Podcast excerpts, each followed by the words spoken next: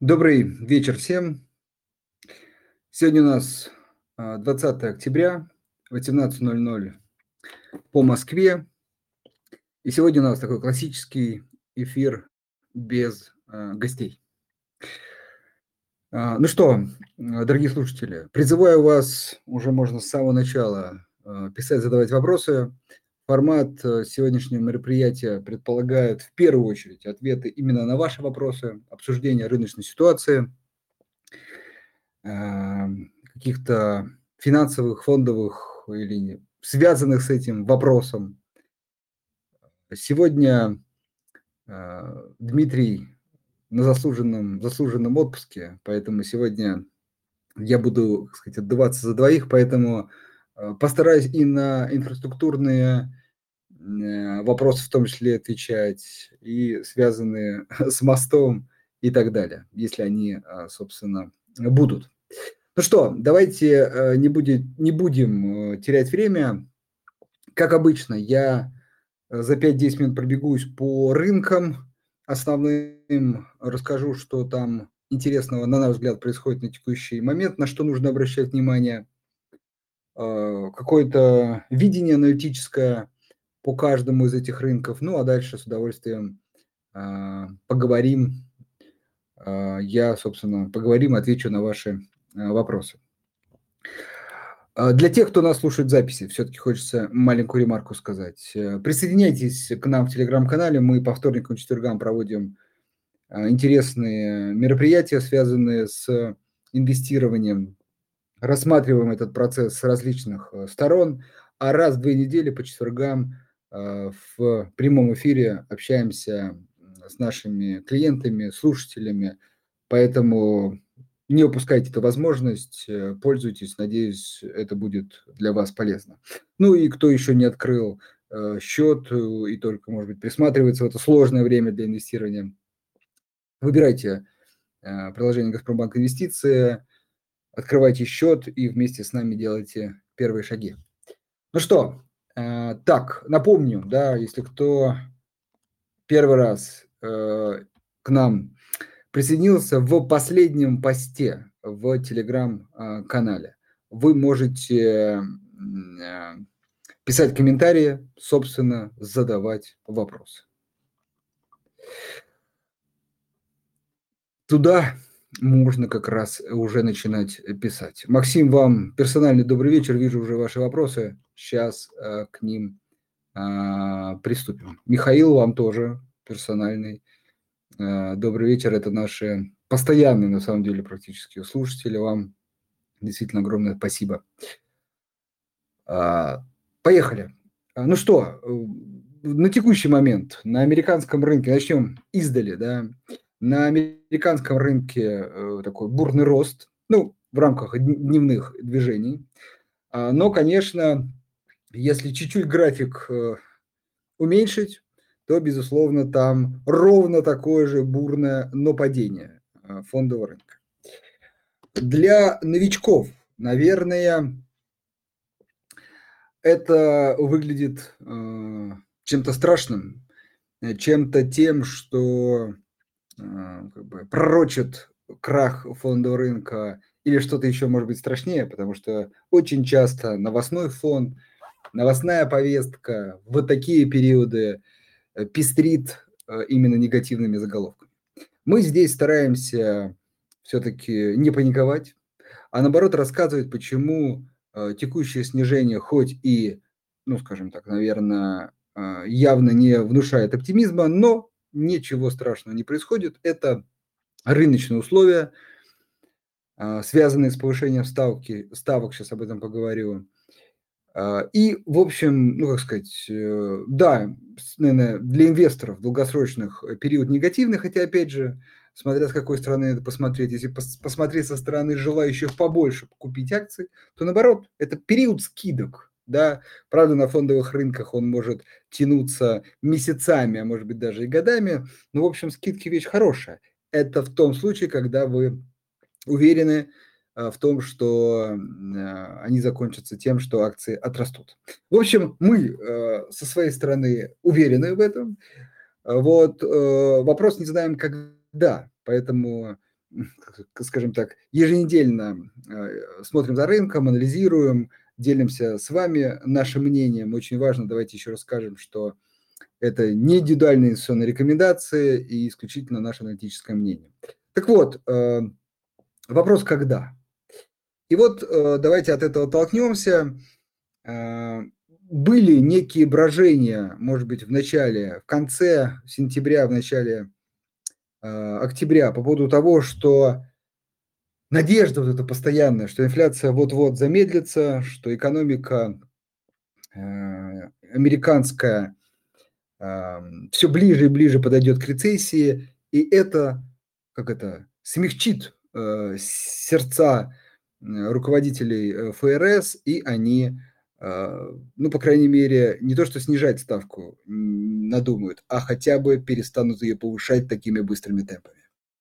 Но вышла инфляция, она слегка замедлилась, но оказалась выше прогнозов. И самая неприятная такая базовая э, инфляция, связанная с, там, с услугами, с продуктами питания, она, наоборот, даже выросла. Это говорит о том, что инфляция проникает во все сферы экономики, и, в общем, говорить о каком-то замедлении пока не приходится. Есть определенные Э, факторы, намекающие на возможное скорое снижение. Это снижение из последних, я не раз говорил, цен на недвижимость США. Э, вернее, пардон, не цен, а объем продаж. Вот. Ну, обычно цены, как сказать, не заставят себя долго ждать. Э, из последнего, что я видел, снижение цен на транспортировку грузов, логистику, тоже достаточно существенное снижение. Э, в общем, напоминаю, что комодити, сырьевые товары тоже уже давно не растут. Даже цены на газ в Европе снижаются, но опять же с очень-очень высоких уровней. А, то есть есть какие-то признаки, но в общем пока, к сожалению, это а, признаки, а не а, полномасштабное замедление инфляции. И из-за этого руководитель ФРС, глава ФРС говорит о том, что Э, ставка должна быть э, на очередном заседании поднята и поднята на серьезный шаг опять на 0,75%. Поэтому все надежды на то, что где-то вот близко э, разворот в действиях главы, глав, ну, в первую очередь, главы Центрального банка США, ну и на самом деле других стран, он пока откладывается, и фондовый рынок в общем, на это реагируют, конечно, негативно. Собственно, подытожив э, эту часть, э, еще раз повторим наше view, наш аналитический взгляд на э, американский рынок. Пока скорее вниз, чем вверх.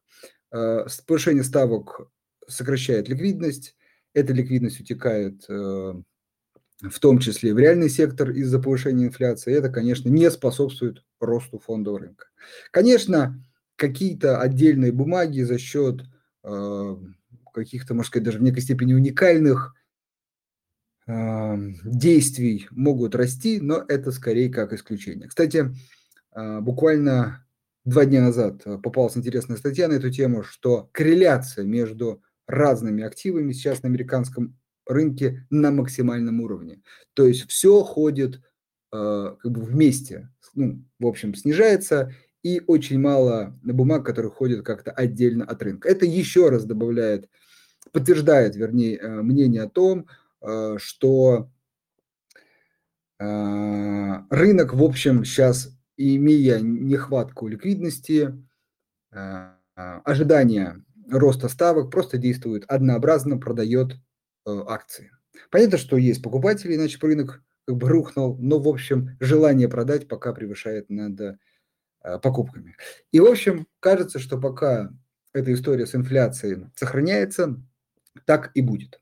Но еще раз хочется слушателей, э, слушателям напомнить, что тут надо держать руку на пульсе. Может все измениться достаточно быстро. Например, ну, быстро это не завтра, не послезавтра, а, например, месяц-два. Вот для таких серьезных больших трендов это практически завтра. А может и весь 23 год мы с вами будем размышлять о том, что ну вот может быть вот сейчас, может быть сейчас, а вот уже октябрь, например, 23 года, и мы примерно то же самое говорим. Тут очень важно э, понять, что сроки очень сложно прогнозировать, потому что, напоминаю, во многом, э, как сказать, в основе все зависит от действия потребителей. Насколько они, э, видя вот этот рост ставок, э, сниж, снизят свое потребление, как следствие инфляции еще замедляться, или их не будет смущать это повышение ставок, и они будут тратить, например, заработанные деньги, а может быть даже и увеличивать рост денежной массы за счет взятия новых кредитов. Понятно, что очевидная такая логичная логика, что больше ставка, меньше желание как бы тратить, больше сберегать, как это в учебниках написано, но на практике это работает, но непонятно на каком уровне. Поэтому а, главы центральных банков ставку повышают и смотрят за а, последствиями.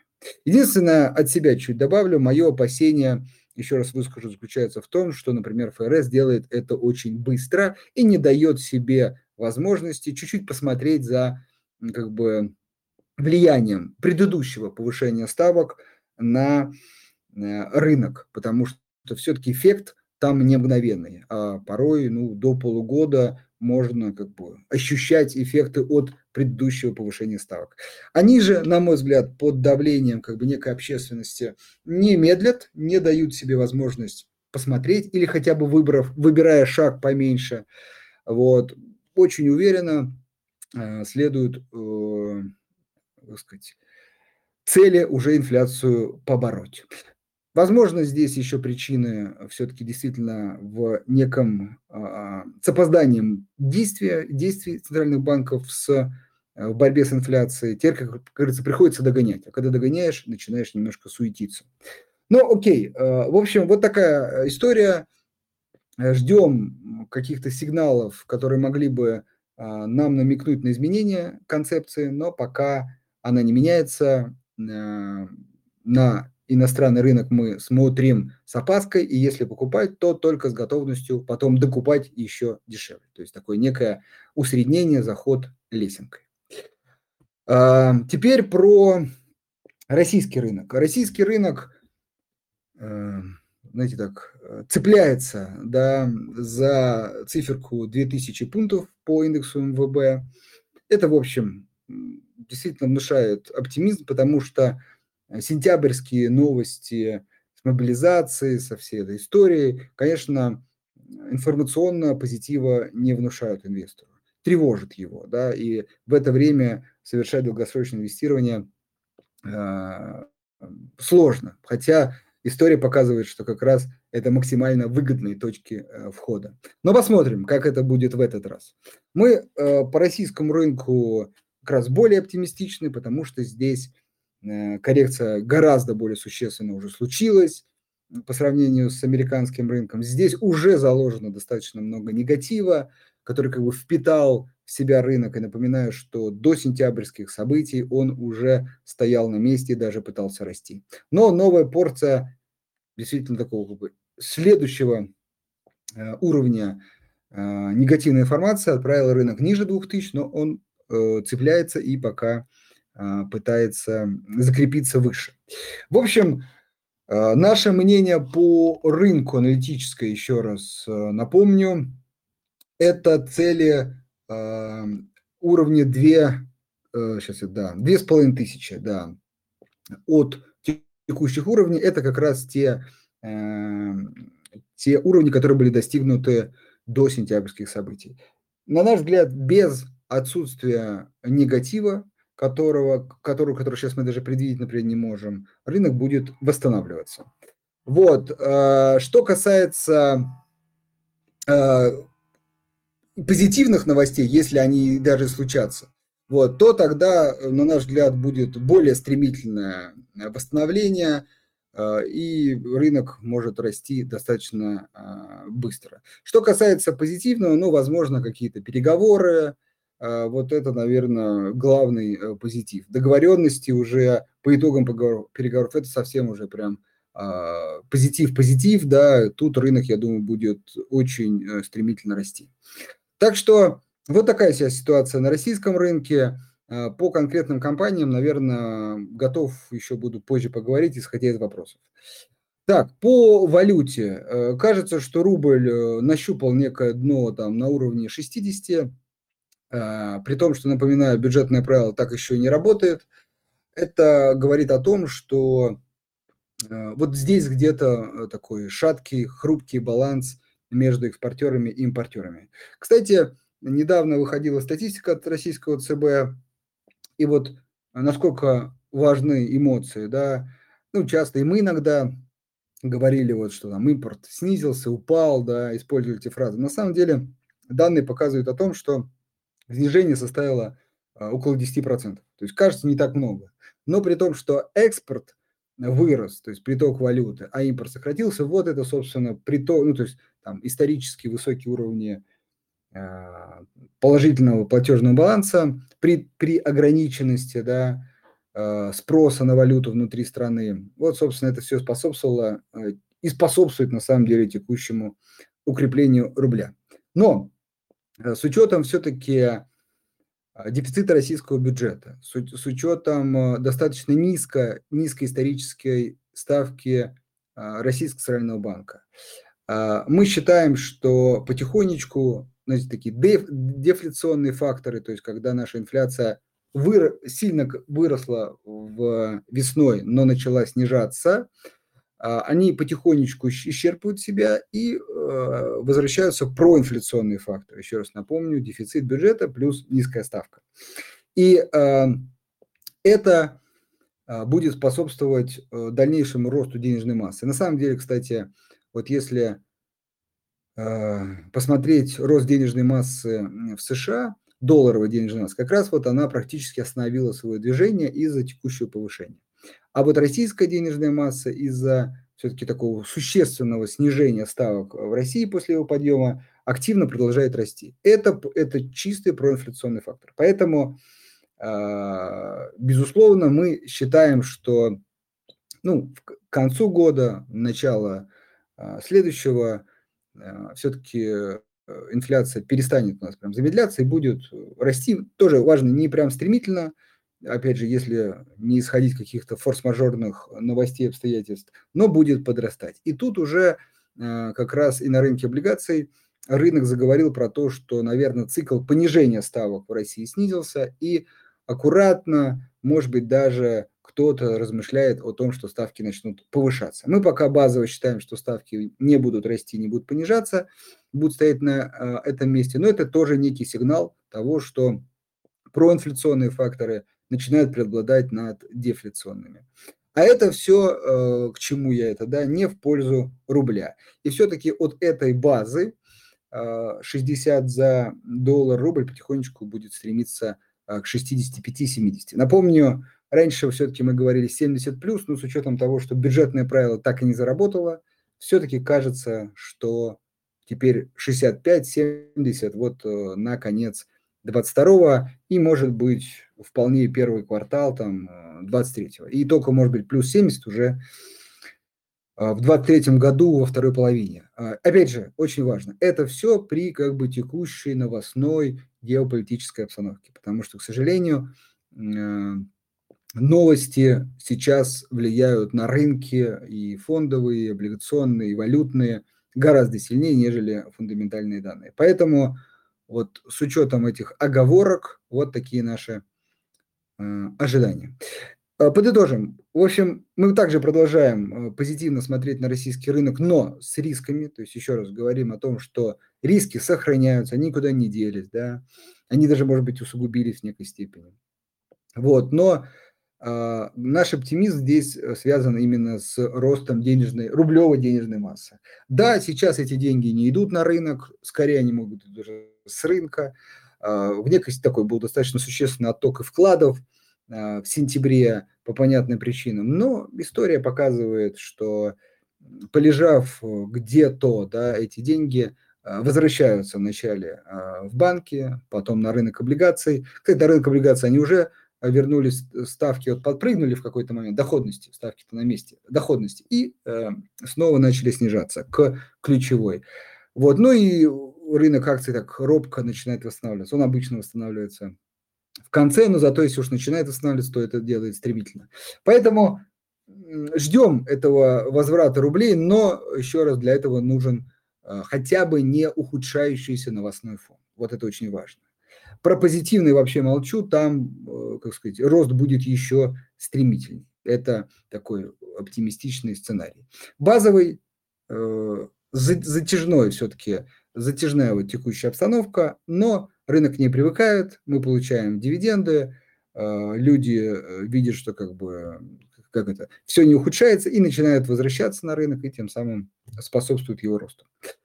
Ну, вот такой э, мой взгляд. На самом деле, конечно, кардинально он за две недели не поменялся, но все-таки освежить, проговорить, я думаю, э, стоило. Теперь с удовольствием перехожу к вашим вопросам.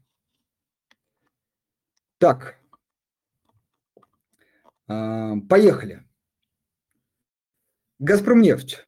Э, не очень на радарах, но там интересные новости э, за год. Сейчас дочитаю, Антон, ну, у нас на радарах. У нас, напомню, Лукойл, Газпромнефть, Роснефть. И с добавкой туда от нефти э, это, как это, топ компаний, э, которые мы считаем стоит сейчас рассматривать для инвестирования. Да? Но еще раз напомню, очень рекомендую вам самостоятельно изучить компании, принципы, почему их стоит купить, оценить текущие риски и принять собственное э, решение. Так, э, давайте зачитаем. Закончили модернизацию Омского НПЗ, запустили завод катализаторов в Омске, завершили второй этап модернизации Московского НПЗ, запускают месторождение э, «Зима» в 23 э, году. Вот, кстати, про это я не слышал. Плюс 8 миллионов баррелей. Ну, это в год, да, ну, ну, не сказать, что большая цифра, но все равно, да, то есть увеличивают. Запустили на прошлой неделе Чадинское месторождение, но проект не стали делать сами, новый проект не, не, не стали делать сами после ухода испанцев, а продали долю совместно предприятию Лукойлу. Да, див доходность 20%, див доходность потенциальная 20%, а, она на самом деле касается а, всей э, нефтянки. При этом, если Роснефть нам что-то платит, то вот Лукойл, например, в этом плане, ну, из-за депозитарных расписок чуть-чуть, э, как это, затянул с этим. Но если он э, соберется, то там доходность будет э, даже выше. Там просто будет, ну, рассчитываем нарастающим таким итогом. Э, Дюков сказал, что из 2,5 миллионов нефти морского экспорта перенаправили полтора уже. Ваше мнение о «Газпромнефти» и перспектив на 2023 год с учетом роста налогов и, очевидно, потерях на логистике и в переработке нефти? Смогут ли долгосрочно сохранить доходность на уровне 75-80 э, рублей. Так, я пока параллельно открываю э, наши такие прогнозы. Есть у нас такие. Вот, по компаниям. И э, еще раз напомню, это как бы наша аналитическая история, и тут к этому надо относиться как именно прогнозом. Так, ну вот смотрите, у нас так консервативненько мы смотрим все-таки на уровне 60 э, э, рублей э, в год. Давайте я еще, еще один тут файлик гляну. Мы здесь стараемся, так сказать, аккумулировать разные аналитические мнения. В общем, наш прогноз э, такой более консервативный, и еще раз важно, с учетом налогов, это все равно все-таки 60 э, рублей. Я сейчас ходу не скажу, может быть, подскажете как раз какая-то доходность, но я думаю, тоже не маленькая. Да, то есть, при том, что есть еще за счет, например, газа у этой компании возможность к росту. Так, Сейчас извиняюсь за некую заминку. Я просто открываю. Да, а, давайте а, пока еще отвечу на, э, насчет э, перспектив. Очень важно, что «Газпромнефть» отличается от «Роснефти» Лукойла тем, что наименьшее количество нефти она экспортирует, и тем самым вот налог на экспорт э, мимо, ну там, конечно, что-то задевает, но в общем большую часть это не «Газпромнефть». Но зато «Газпромнефть» наибольшее количество нефти перерабатывает. А напомню, что налоговые изменения предполагают и снижение так называемого демпфера а, за переработку, за продажу нефти, ой, извиняюсь, ну, нефтепродуктов, бензина внутри страны. Вот, вот там, э, вот это зато ее в большей степени э, заденет. Но с учетом того, что все-таки по нашим оценкам экспортные, а, вот как бы налоги на добычу, они больше, чем снижение демпфера. Поэтому «Газпромнефть» на самом деле а, одна из, э, как сказать, все равно пострадавшая, давайте вот так, но менее пострадавшая компания в, в секторе. В секторе. Так. Да, ну, в общем, не найду сейчас. Быстро еще. Давайте так, наши все-таки остановимся на 60-70, вот э, на таком уровне. Э, Газпромнефть привычно э, уходит с радаров из-за там низко, низко, низко, ну как это, даже не фрифлоута правильно низкого, а и фрифлоут там низкий, и доля вообще в свободном обращении, потому что там э, «Газпром» главный акционер. Ну, в общем, нас это не смущает, поэтому да, «Газпромнефть» – одна из компаний, которую мы считаем, на которую мы считаем стоит обращать внимание. И вообще э, «Газпромнефть» все-таки выделяется э, как раз таким активным увеличением добычи газа. То есть э, это на самом деле вот, это лучшая в России компания из вот, отрасли, да, а, даже с Новотеком, ну, наверное, может, Новотек чуть получше, который показывает именно демонстрацию, рост производственных показателей. А это действительно Газпром нефти. Этим она нам нравится очень сильно. Хорошо. Так, э, следующий вопрос от Максима. Э, э, всем привет, да. Как там вопрос по Евроклиру вообще ведет какую-либо коммуникацию с клиентами? Ну, смотрите, Э, наверное, будем так честны, Евроклир напрямую, наверное, с клиентами не ведет коммуникацию, если мы имеем, вы имеете в виду вот нас всех вместе, но он ведет коммуникацию с НРД. И там вроде бы есть положительные новости, но еще раз, к ним нужно относиться как к новостям, потому что вот эти все процессы э, регуляторно-санкционные, это иногда бывает, что-то быстро решается, но чаще всего такое долгое, э, муторная история.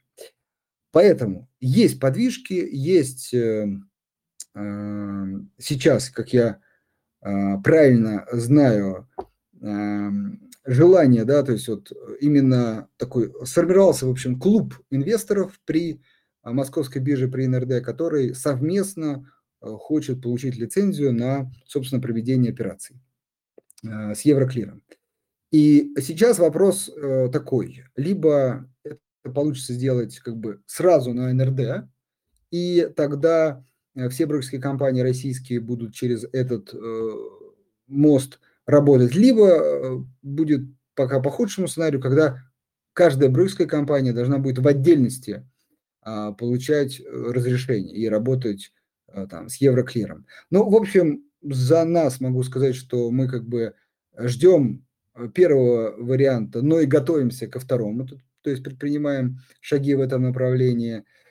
Э, ну, когда, наверное, по ответу НРД это точно, ну не точно, ну давайте не точно, тут сложно все точно, но я думаю до конца года, по крайней мере, какое-то будет понимание, то есть двигается ли в этом направлении или все-таки нужно э, брокерским компаниям ходить всем, э, как сказать, по отдельности. Если этот вариант, то, собственно, мы к нему готовы и тоже будем его предпринимать. Но очень оптимистично, если это все разрешится в 2022 году, все-таки базово, а, я думаю, начало 2023. Если, опять же, не будет каких-то заминок, потому что процесс очень сложный, политизированный и, в общем, э, как сказать, эм, изменений там может быть э, много как в одну, так и в другую сторону. Вот, поэтому, э, Максим, отвечаю так. Позитивные новости есть, но, к сожалению, э, лучше тут их не слишком прям воодушевляться, что вот-вот все решено и вот уже процесс пошел. Нет, скорее начался диалог. Вот как вы задали вопрос, идет ли коммуникация? Да, она идет. Пошла, да, то есть пошло какое-то общение, движение. Так, э, окей, идем дальше. Э, Михаил, да, еще раз вам добрый вечер. Э, следующий вопрос снова от Максима. Мы э, все вдруг забыли о том, что во многих акциях большими долями сидят настоящие нерезиденты. Это правда. И будут избавляться по любым ценам при первой возможности, при любой реалистичном сценарии. Судя по сравнительному анализу в ценах, это никак не учитывается. Но насколько корректно не брать наличие резидентов в оценку компании? Ну, все-таки такой встречный вопрос, а как вы определили, что это не учитывается? Ну, кажется, что текущие коррекции российского рынка от максимумов, при том, что на максимумах они тоже не казались прям э, дешевыми, вернее, дорогими, да, может быть, не дешевыми, но и дорогими тоже не казались. Российский фондовый рынок, в принципе, никогда, наверное, не был э, по отношению там, к западным аналогам дорогим. Вот, поэтому как определить, учитывается это или нет? Кажется, что все-таки частично учитывается. Могу вам сказать, что э, многие инвесторы как раз и воздерживаются при наличии денег от инвестирования, в том числе по этой причине. Тут сложно что-то комментировать, пока э, лишь подтвердим или еще раз повторим, э, как сказать, основной тезис, да, что никаких предпосылок к Э, разблокировки нету, э, с учетом того, что наши активы, да, золотовалютные резервы также э, заморожены западными банками, в общем, и кажется, что там тоже навряд ли какие-то предпосылки для этого, то, в общем, в общем, то для этого нет никаких предпосылок. Возможно, даже я сейчас немножко пофантазирую, Э, наверное, не сейчас, но в каком-то будущем при стабилизации, а, возможно, история с выкупом да, этих бумаг э, какими-то российскими структурами или даже государства, государством с обязательством их, в общем, не вливать в рынок, а именно ну, с точки зрения как бы, решения, это просто вот у, у, убирания этого нависшего э, предложения в бумагах. Но, опять же, Никто никого не торопит с этим вопросом, замороженный, замороженный. Кстати, еще такой интересный момент, что э, за все это время на счета этих, эти замороженные, там же акции, дивиденды, да, облигации, поступают доходы. И вот как раз э, с этими доходами и еще один такой э, потенциальный вариант развития событий, он обсуждался сейчас чуть-чуть под заглох, а, по поводу того, что на эти средства может быть купить иностранные акции у российских инвесторов и, собственно, как-то дать возможность а, эти иностранные акции вывести, да, то есть хотя бы воспользоваться доходами а, на эти средства. Ну и, собственно, заодно решить проблему замороженных активов. Но посмотрим, видите, тут, может быть, проблема замороженных активов решится уже и без этого, и, как сказать, вопрос отпадет сам собой. Я думаю, что а, ну, как сказать, при э, реализации этого сценария будет готов, то есть как бы есть время, и никто не торопит подготовиться к этому. И, в общем, предпринимать, предпринять все действия, чтобы этот навес просто перешел э, в руки, как сказать, заинтересованных российских инвесторов, которые не заинтересованы его э, в, как сказать, сиюминутной продаже. Ну или, по крайней мере, Э, сделки, кстати, э, могут, могли бы быть проходить только по рыночным ценам. Тогда и, собственно, покупателю нет никакого интереса тут же продавать, валить рынок, хотя он покупает по рыночным ценам. В общем, вариантов куча. И очень важно, что все это подконтрольно. Поэтому этот риск, наверное, присутствует, но, э, как сказать, на радарах он явно не основной. Так, э, Станет ли когда-нибудь отношение к бизнесу в России, э, э, shareholders, да, к акционерам, э, как в США? Приватизация в светлом послезавтра поможет в этом.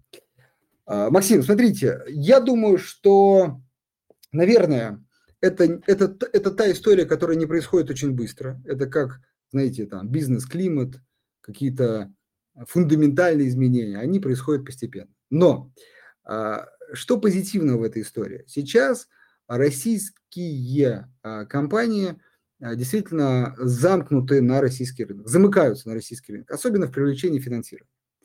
Это уже, например, происходит в облигациях, да, то есть мы видим выпуски в юанях, по факту это, ну, главными покупателями там являются вот российские банки, российские инвесторы, и э, как бы все больше и больше истории, да, когда знаете, там отчетность или годовой отчет на английском, я думаю, потихонечку будет пропадать. Потому что понятно, когда был доступ к такому бездонному рынку иностранного капитала, то легче было там, сказать, в этом огромном море зачерпнуть себе то, что нужно.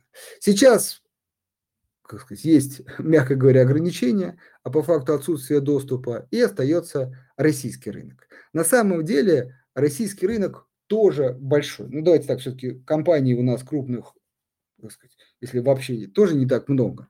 А, сколько там, 30 триллионов, да, называют э, размер, даже больше депозитов, это все потенциальные инвесторы. Понятно, что как бы, большая часть депозитчиков э, э, пока по крайней мере, далеки от рынка, и сложно будет их прям переманить в акции, уже, ну, хотя бы в облигации, молчу про акции, но все-таки, еще раз, резервы есть.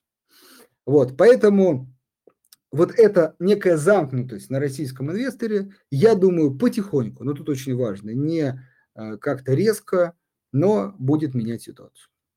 Это э, уже в некой степени идет, могу сказать по коллегам, э, таким по неким рассказам, э, например, IR компании, да, то есть отделы по работе с инвестором очень активизировались даже в это сложное время. И общаются с российскими инвесторами, с частными инвесторами, а, пытаются увеличить количество а, акционеров. А, в общем, это все позитивные истории. Поэтому э, вполне возможно, как это, знаете, бывает Э, нет э, да, там, худа без добра, да, то есть иногда и негативные факторы приводят к фундаментальным коренным изменениям, в том числе с поворотом российских компаний к российскому акционеру. Хотя, опять же, э, справедливости ради, если взять длинный период, то давайте с нулевых, я уже молчу с 90-х, с нулевых, в текущий момент это уже очень существенный шаг компании платят дивиденды, компании регулярно отчитываются. Понятно, сейчас не берем э, текущую ситуацию, это все-таки э, ну, кризисная история. Но, в общем, движение огромное сделано в ту сторону. Вопрос, в какую сторону она пойдет дальше? На наш взгляд, в ту же и будет также органично развиваться. А текущая замкнутость на российском инвесторе только в этом поможет. Идем дальше. Если их выпустят, они будут готовы сливать по любым ценам, то тогда, э, ну, вообще тогда Запад прав. Э, ну, окей, тут комментарий. В общем, э, то, что они будут сливать по любым ценам, это понятно. Просто зачем их выпускать? Вот давайте попробуем ответить на этот вопрос. У меня на него нет вопроса. Но есть только купить по рыночным ценам, все это проконтролировать, чтобы не привести к каким-то проблемам. То есть тут очень важно контролируемая ситуация. Вот это важный момент. Так, а. Ну, тут Максим пишет по поводу, как-то в цене учитываться. Ну, еще раз, кажется, что что-то точно учитывается. Вот. А. Так. А. Окей, тут некий диалог по поводу все-таки дадут, не дадут, но я думаю, я максимально подробно прокомментировал. Так, как э, планируется, когда планируется старт торгов в юанях? Эм, хороший вопрос. Э, я сейчас, к сожалению, может быть, сходу не скажу. Но, в общем,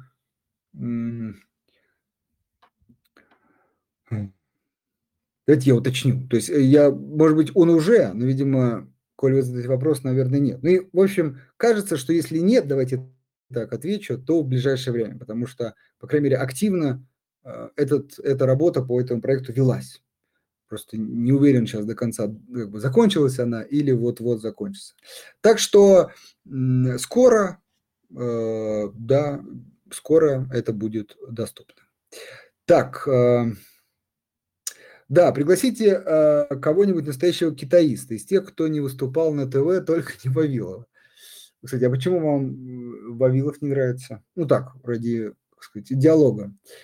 Вот. Э, Э, у нас все компании так или иначе э, провозглашают разворот на Китай, хоть и на невыгодных условиях. А там изменения в экономике планируются.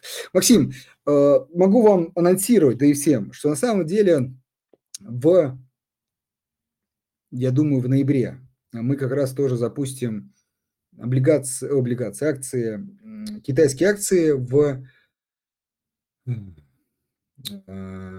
вылетел из головы не в юанях, вот, на гонконгской бирже, в гонконгском долларе, да.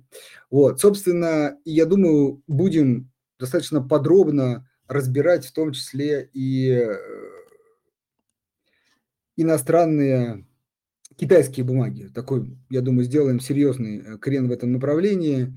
Будем очень активно изучать, разбирать, знакомиться с этим рынком. Поэтому, э, может быть, не в ближайшее время, но, поверьте, как сказать, в следующем сезоне, если так можно выразиться, этого будет э, очень много, потому что, кажется, с российским рынком плюс-минус мы тут уже многих познакомили и определились, а вот китайские компании, это что-то не на слуху, чем занимаются, какая ситуация, это то, что нам еще предстоит э, а, обсудить. Поэтому очень много планов на этот, э, на этот э, счет. Хорошо, идем дальше. Так, э, Какие перспективы выкупа эмитентами собственных акций с последующим погашением, как и с облигациями? Слушайте, пока по общению с компаниями все-таки они больше смотрят на выплату дивидендов. Почему-то, не знаю, может быть, так исторически сложилось, выкуп акций, знаете, рассматривается как такой совсем запасной вариант. Вот. Э, но, наверное, если будут сложности с этим, ну, например, у компаний, зарегистрированных за рубежом, то вполне возможно это тот э, способ, как можно, ну, может быть, не напрямую, но вернуть деньги э, своим акционерам. Поэтому, скажем так, пока э, у всех, не у всех, у большинства компаний это как бы такой вот, ну, да, мы тоже рассматриваем над этим, но все-таки э, все э, планируют именно возобновление или продолжение, кто уже платит, выплаты дивидендов.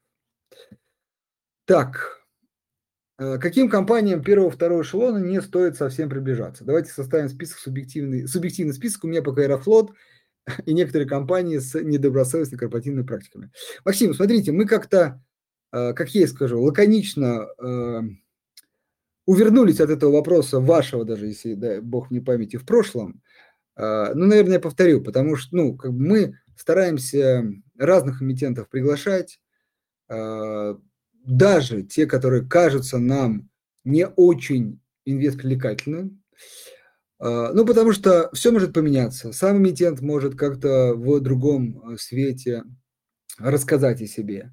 Вот. Э, и вот вся эта история, ну, как бы не очень способствует, когда как бы есть, знаете, как бы вот плохие, как бы список плохих компаний, да. А, ну, потому что, да, это очень субъективное мнение. Наверное, я могу так ответить на ваш вопрос, и он тоже вполне будет уместен. Аэрофлот, да, соглашусь, э, компания в очень сложной ситуации. Дальше, это не плохиши, но кажется, конъюнктура там очень положительная, и как следствие не всегда хорошее время для инвестирования. Это минеральное удобрение. Но опять же, вполне э, сами компании со мной, наверное, не согласятся. Вот, но это наше еще раз аналитическое мнение. Дальше, э, вот сейчас э, активно занимаемся изучением еще, ну, как бы, изучением отчетности данных по металлургам. Мы металлургов тоже называли компании, которые как минимум надо подождать. Но вышли отчетности, и, в общем, не так все плохо, э, как казалось. Вот. Но, наверное, требует пересмотра. Вот металлургия я бы, наоборот, с, из отраслей, э, отрасли, которую как бы надо пока воздержаться, перенес бы в отрасль, которую надо, которой нужно э, подумать. Вот. И электроэнергетика тоже не в фаворите наших, э, просто потому, что, смотрите, там, безусловно, это классическая предсказуемая див-доходность. Но э, сейчас есть, э, берем, да, нефть, газ, потом ну, цветные металлы, хотя ГМК, может быть, сейчас дивиденды под вопросом, но есть Алроса, есть даже тот же Полюс, если вас немножко не смущает э, период роста ставок, и он не очень хорош для золота, но Полюс тоже в эту, в эту ну, как бы, отрасль можно отнести. Дальше упавшая Сигежа или Сигежа. Вот эти компании, которые Э, ну, там див доходность приближается к 15 выше, а то и 20 выше. И вот в этой истории как бы ну, рассматривать электроэнергетику с доходностью там типа 10, 12, ну, как бы более стабильно, ну, нам кажется э, ну, неправильно, да, то есть мы не смотрим туда, по крайней мере, пока, да, пока есть альтернативы. Вот основные отрасли, да, у нас их э, там, к сожалению, не так много, вот, поэтому, поэтому вот так, сейчас я тут никого не забыл. А, кстати, э, анонсирую немножко Черкизова, мы тут активно разбирали, тоже отличная история э, на такой, ну, такой микс компании роста с компанией э, стоимости. Вот, да, основные, основные, вроде никого не забыл. Ну, строители, еще раз, это для тех, кто готов к риску и хочет именно заработать на росте курсовой стоимости. Да, особенно самолет, э, компания, которая может удивить как положительно, так и отрицательно. Да? Но так как мы сдержанные оптимисты, да, то надеемся, что именно положительно. Но там все-таки именно рост курсовой стоимости. А, э, Сигижа по-прежнему соответствует вашим прогнозам, когда можно ожидать подъем акций. Егор, э, соответствует. Э, единственное, что еще раз, повестка все та же. Она, не раз об этом говорили, она не отличается сейчас от компании к компании. Вернее, какие-то факторы, конечно, влияют, что что-то растет быстрее, что-то медленнее, но в общем все одно – новостной фон. Отсутствие ухудшений уже позитив. А, улучшение новостной повестки уже мега позитив. Поэтому пока новостной фон не изменится, серьезного подъема мы не ждем, как есть говорим. Да? Скорее просто получаем дивиденды. Как только это меняется, пристегнитесь, а, как говорится, и полетели вверх. Так, а, вопрос по, по работе приложения ГПП инвестиции на iOS. Э, вернется ли Apple Store и есть ли альтернатива для скачанных версий? Так, Александр, у нас как бы и не было проблем с этим. Поэтому заходите, скачивайте. Я просто ну, сейчас сходу, так сказать, уже давно скачал и сказать, не знаю. Ну, в общем, нет проблем. И на iOS. Пожалуйста, да, вот я открыл, ну, мне уже открыть. Э, самое первое. Все работает. Так. Э, не удивляет, когда клиенты, слушатели спрашивают прогноз цены акций. Да, ну, не удивляет, это на самом деле, тут, знаете, э, не только цены, цены-то еще ладно, мы можем цены поговорить. Самый худший вопрос, как есть, это когда. То есть не просто там, а вы считаете, вот, э, например, вот индекс МВБ э, достигнет, мы, ну вот чистый прогноз, да, две с половиной тысячи, да, вот мы считаем, туда движется цена. Но самое худшее – это когда. Вот здесь максимально сложно а, предполагать. Опять же, с долларом, да, 65-70. Когда? То есть и тут всегда, ну, по крайней мере, в нашем интерпретации, да и на самом деле в большинстве, такие размытые ответы, потому что вот эта история зависит от очень многих факторов. Скорее определяется направление и, как вы правильно сказали, аргументы, да, аргументы за и против. Вот это да. А вот э, с ценой еще не так, э, как сказать, критично. Самое сложное – это когда.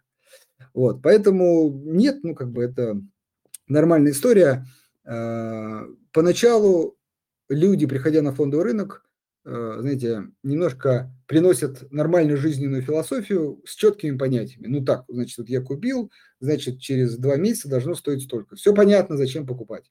А вот это вот, как сказать, дойдет до этих цен, при этом есть за, есть против, а когда там еще такой большой разбег, поначалу кажется сложно. Но по мере погружения в рынок человек понимает, что это специфика этой ну, финансовой истории. Мы работаем с будущим, а оно очень сложно прогнозируемо. Хотя, опять же, ну, вполне, вполне, э, как сказать, набросками, такими жирными мазками, я думаю, получается. Так, ну, кроме, наверное, сейчас добавлю форс-мажорных историй, опять же, все-таки там, февральские события российского рынка. Вот тот пример, когда э, все предсказания, э, так сказать, приходится пересматривать. Так, э, какие перспективы О, хороший вопрос. Какие перспективы рынка нефти вы ожидаете в 2023 году? Учитывая спад мирового производства, ограничения на рынке ЕС по поставкам нефти и нефтепродуктов, какие перспективы акций российских нефтяников нам ожидать? Никита, смотрите, а, был такой очень важный момент э, для ответа на ваш вопрос, это заседание ОПЕК. Заседание ОПЕК э, четко показало приверженность,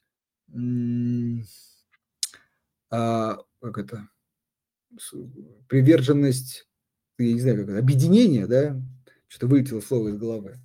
В общем, э, приверженность участников ОПЕК к тому, что они готовы к такому скоординированному снижению добычи нефти, дабы нефть снова не стоила дешево. Да? И действительно, сама ОПЕК э, заявляет о том, что текущие уровни цен вполне приемлемый, и это некий баланс э, спроса и предложения очень важно, с учетом необходимости э, инвестирования в добычу, в новую добычу нефти, ну, скажем так, для того, чтобы производство не падало. Что еще раз, многие об этом говорят, последние пять лет жестко недоинвестирование в эту отрасль. Всех понапугали возобновляемые источники энергии, и, собственно, ну, пожалуйста, получили то, что получили. Так вот, вот эта приверженность э, говорит о том, что рынок нефти может гораздо лучше э, пережить спад мирового производства. Это первое. Второе, э, история про э, американских слонцевиков. Там тоже, кстати, интересная вещь. Э, ну, там нет как бы такого объединения, но, в общем, крупные компании не спешат, абсолютно не спешат наращивать бурение по текущим ценам, а в первую очередь пытаются максимизировать как бы доход с текущей добычи, то есть не, не перенасыщая рынок нефтью.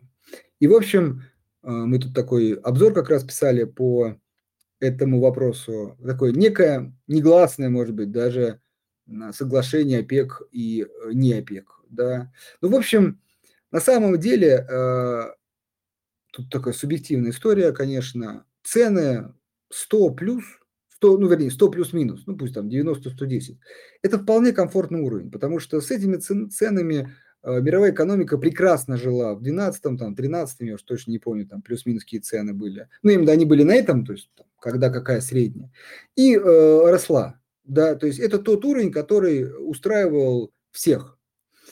А, Сейчас скорее проблемы с газом. Вот это, ну то есть если бы, наверное, я думаю, не проблема а с газом, то и как бы нефть э, по 100 тоже бы плюс-минус всех устраивала. Сейчас там вот проблема на рынке газа, и оно немножко аффектит рынок нефти. Так вот, э, рынок нефти, на мой взгляд, находится в балансе, и при э, нарушении этого баланса ОПЕК э, реагирует и, собственно, не дает ценам снижаться. Ну, кстати, справедливости ради, при э, нехватке нефти ОПЕК увеличивает, то есть тоже реагирует, не так, что только в одну сторону. То есть по факту просто сбалансирует рынок, чтобы компании, видя ценник 100 за нефть, могли планировать свою инвестиционную деятельность. Это отлично, да, это как ни странно, да, это очень хорошая история. Вот, поэтому надеемся, она будет сохраняться. Риски, например, что на какой-то момент развалится или будут какие-то там, споры по этому поводу. В общем, э, поэтому э, может быть все-таки, конечно, некая коррекция может случиться в 2023 году. Например, будет не 90-100, а 70, 80, и может быть в какое-то время ниже даже, может быть, э, вернее, 80-90, да, может быть, ниже 80, но такие как бы краткосрочные истории. Поэтому там есть поддержка в виде сокращения. Вот, это первое. А второе, все-таки надо не забывать, что хоть э, нефть и газ, э, ну, с одной стороны, энергоносители, но с другой стороны, не всегда, вернее, далеко не, замещ, не замещающие, да, кто, например, там, производит электроэнергию из газа, сложно переориентироваться на нефть, например. Вот, но все-таки это взаимосвязанные э, рынки, да, и ну, на рынке газа мы не ждем там какого-то прям существенного а, профицита, даже с учетом спада мировой производства, да. Вот. А это так или иначе и другим энергоносителям, по крайней мере, не будет возможности давать э, снижаться. Соответственно, э, давайте так, некая, то есть скорее цены на нефть при спаде могут быть ниже, чем выше текущих, это первое, но не сильно. А второе, э, главное, что российский рынок акций упали еще раз гораздо сильнее. Даже, то есть очень важно, что э, в 22-м цена на нефть существенно выше, чем в 21-м. Даже если она снизится в 23-м, все равно выше, чем в 21-м, а цены ниже. Вот, поэтому опять возвращаемся к новостной повестке. Даже э, четко формулирую, если новостная повестка, вернее, если цены в 23-м снизятся, но новостная повестка уйдет или перестанет ухудшаться, акции все равно продолжат расти. Потому что дисконт сейчас на российские э, нефтяников очень большой из-за той самой новостной повестки. Так,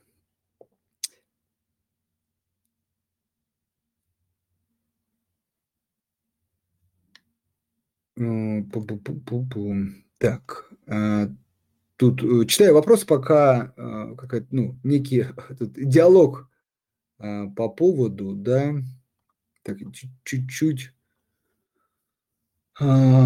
Расскажите о рисках покупки замороженных активов в OTC, да, брокеров, в частности, продажи дисконтом зарубежных ETF и американских банков с огромным дисконтом в надежде заморозки в перспективе. Ну, наверное, тогда не продажи, а покупки, если в надежде, да, вот. Ну, риски простые. Ну, что это за процесс затянется? Тут все просто. То есть вы, например, а, давайте, тот, кто продает, у него риск, что оп, и а, к концу 22 или начале 23 году вопрос решился, он мог, мог продать по рыночным ценам. Кто покупает, его риск, что этот процесс затянется, например, дольше. Тут все просто. А ответа нету, вот, поэтому решает э, каждый сам а, по себе. Так, А, Максим, э, ваш вопрос. А, такой риск повышения ставок в США не поможет остановить инфляцию напрямую. Оно только сильно сократит спрос и экономическую активность, которая, в свою очередь, снизит инфляцию, вызванную комодити и принтером в 2020 году. А, на мой взгляд, ставки в США в конце цикла повышения... А, на мой взгляд, ставки в США в конце цикла повышения стоит ли, стоит ли аналитикам держать в голове, что считать что считать компании по DCF не следует. Ой, э, тут много вопросов в одном. Ну, давайте э, первое. Э, ну, собственно, повышение ставок на то и направлено, чтобы сократить спрос, а потом экономическую активность, а потом инфляцию. То есть, ну, как бы так оно работает. Напрямую, понятно, напрямую инфляцию, например, может сократить Министерство финансов, например, снизив траты более прямое воздействие, да. Вот. Но это уже такой диалог, так сказать, как сказать, как это работает механизм отдельно. Ну, в общем, повышение ставок, безусловно, к этому приводит. А, вот единственное, что аргумент сложно подавить инфляцию, вызванную комодити, э, это вот правильный аргумент. Но, э, как сказать, ничего не делать, не ограничивая спрос при росте комодити, вы получаете еще большую инфляцию есть это очень важно. даже разгон инфляции, что самое страшное, когда, например, турецкая история, когда все начинают думать, о, инфляция надолго, ставки низкие, дайте, дайте-ка я наберу кредитов, что-нибудь покуплю, потому что потом цены будут выше. Вот это неконтролируемая рост денежной массы, это самое страшное. Поэтому повышение ставок – это правильная вещь. Единственная скорость, я уже об этом говорил.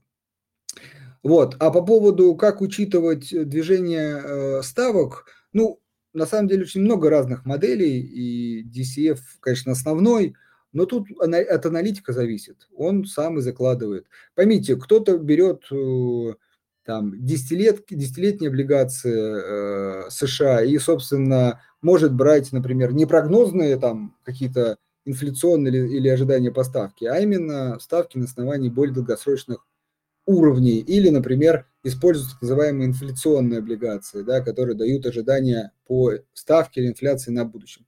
То есть в DCF-модели можно использовать, э, как сказать, текущие большие ставки, а потом заложить, что эта ставка будет снижаться. Я думаю, что плюс-минус э, так все делают. Так, ну что, у нас 19.00, э, давайте быстренько посмотрю, какие еще есть два важных вопроса. И, собственно, наверное, а, будем на этом заканчивать. Так, тут э, тоже какие-то размышления на тему. Э, русал. Как себя чувствует русал? Давайте вот про этот вопрос поговорим. Смотрите, у русала очень, ну, как бы это очевидная история, но все-таки важная зависимость от э, цены на алюминий. И вот тут, кажется, как раз э, история с, замедлением мировой экономики может э, оказать влияние. Поэтому э, давайте так, если вы русал готовы взять на как бы цикл плюс, то есть вот, например, замедление, потом и дождетесь снижения ставок, то есть уже начало стимулирования, то есть вы как бы на 3-5 лет, то да, нам эта компания нравится, то есть алюминий в долгосрочке используется в возобновляемых источниках энергии, спрос на нее будет только расти, но вот временно в 2023 году цены могут присесть, и вследствие акции компании могут тоже присесть. Вот если вы этого не боитесь, то уже можно добавлять в портфель. Если все-таки хотите более может быть, лучшую точку входа, то пока ставки растут, все-таки стоит, может быть, э, понаблюдать за этим компанией. То есть, в общем, компания нам нравится, э, хотя, опять же, ГМК Нурникель нам на больше, больше нравится, но все-таки, если сравнивать. Вот. А точка входа, ну, пока, может быть, не столь очевидна. Так, э, последний вопрос.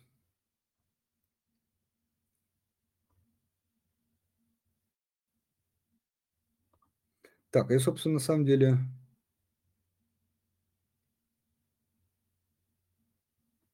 э, на все ответил. Э, вот, наверное, последний вопрос. Да, китайских эмитентов... А, это тут коллеги отвечают. Хорошо. Последний вопрос вот от Ивана. Можно поподробнее про пристегнулись, полетели? Какие действия стороны нашего государства должны быть выполнены, по вашему мнению, для взлета? Иван, все очень просто. Э, как бы вот, вот эта геополитическая повестка должна потихонечку уходить э, с, э, как, с, инфекци... с ин, инфо, э, уже, как сказать, под вечер стал заговариваться. В общем, с новостного поля, да, с, информационного поля должна уходить. В общем, это э, какие-то э, шаги, например, по э, э, там, диалогу, да, по решению там, конфликта, возможно, какие-то уже договоренности, вот, вот эти истории, да, это прям совсем позитив. А, Э, отсутствие негатива – это, ну вот, там, по крайней мере, сейчас, да, некоторые области говорят о а, как бы, выполнении цели по мобилизации, пока все-таки государ... на государственном уровне официально это не объявлено. Ну вот, например, это завершение этого этапа э, без каких-то там новых этапов или чего-то того, что а, пока мы не знаем. Вот это уже такой, э, это отсутствие просто негатива, как ну, такой небольшой позитив. То есть на этом рынок может расти, но потихоньку. Вот. А еще раз, э, возобновление э, там, переговоров, четко формулирую, или даже какие-то договоренности о переговорах, на переговорах, это вот тот самый э, позитив, э, который может позволить рынку сильно вырасти. Но все-таки это пока оптимистичный сценарий, не базовый. Базовый – это как бы отсутствие негатива и рост на этом, и на выплате дивидендов. Напомню, что в ноябре да, приходят э, дивиденды от «Газпрома», это огромные деньги, это тоже может поддержать рынок.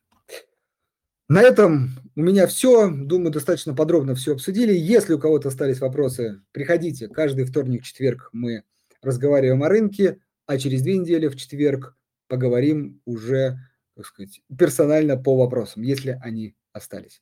На этом э, у меня все. Вам спасибо, хорошего вечера и приятных выходных. До свидания.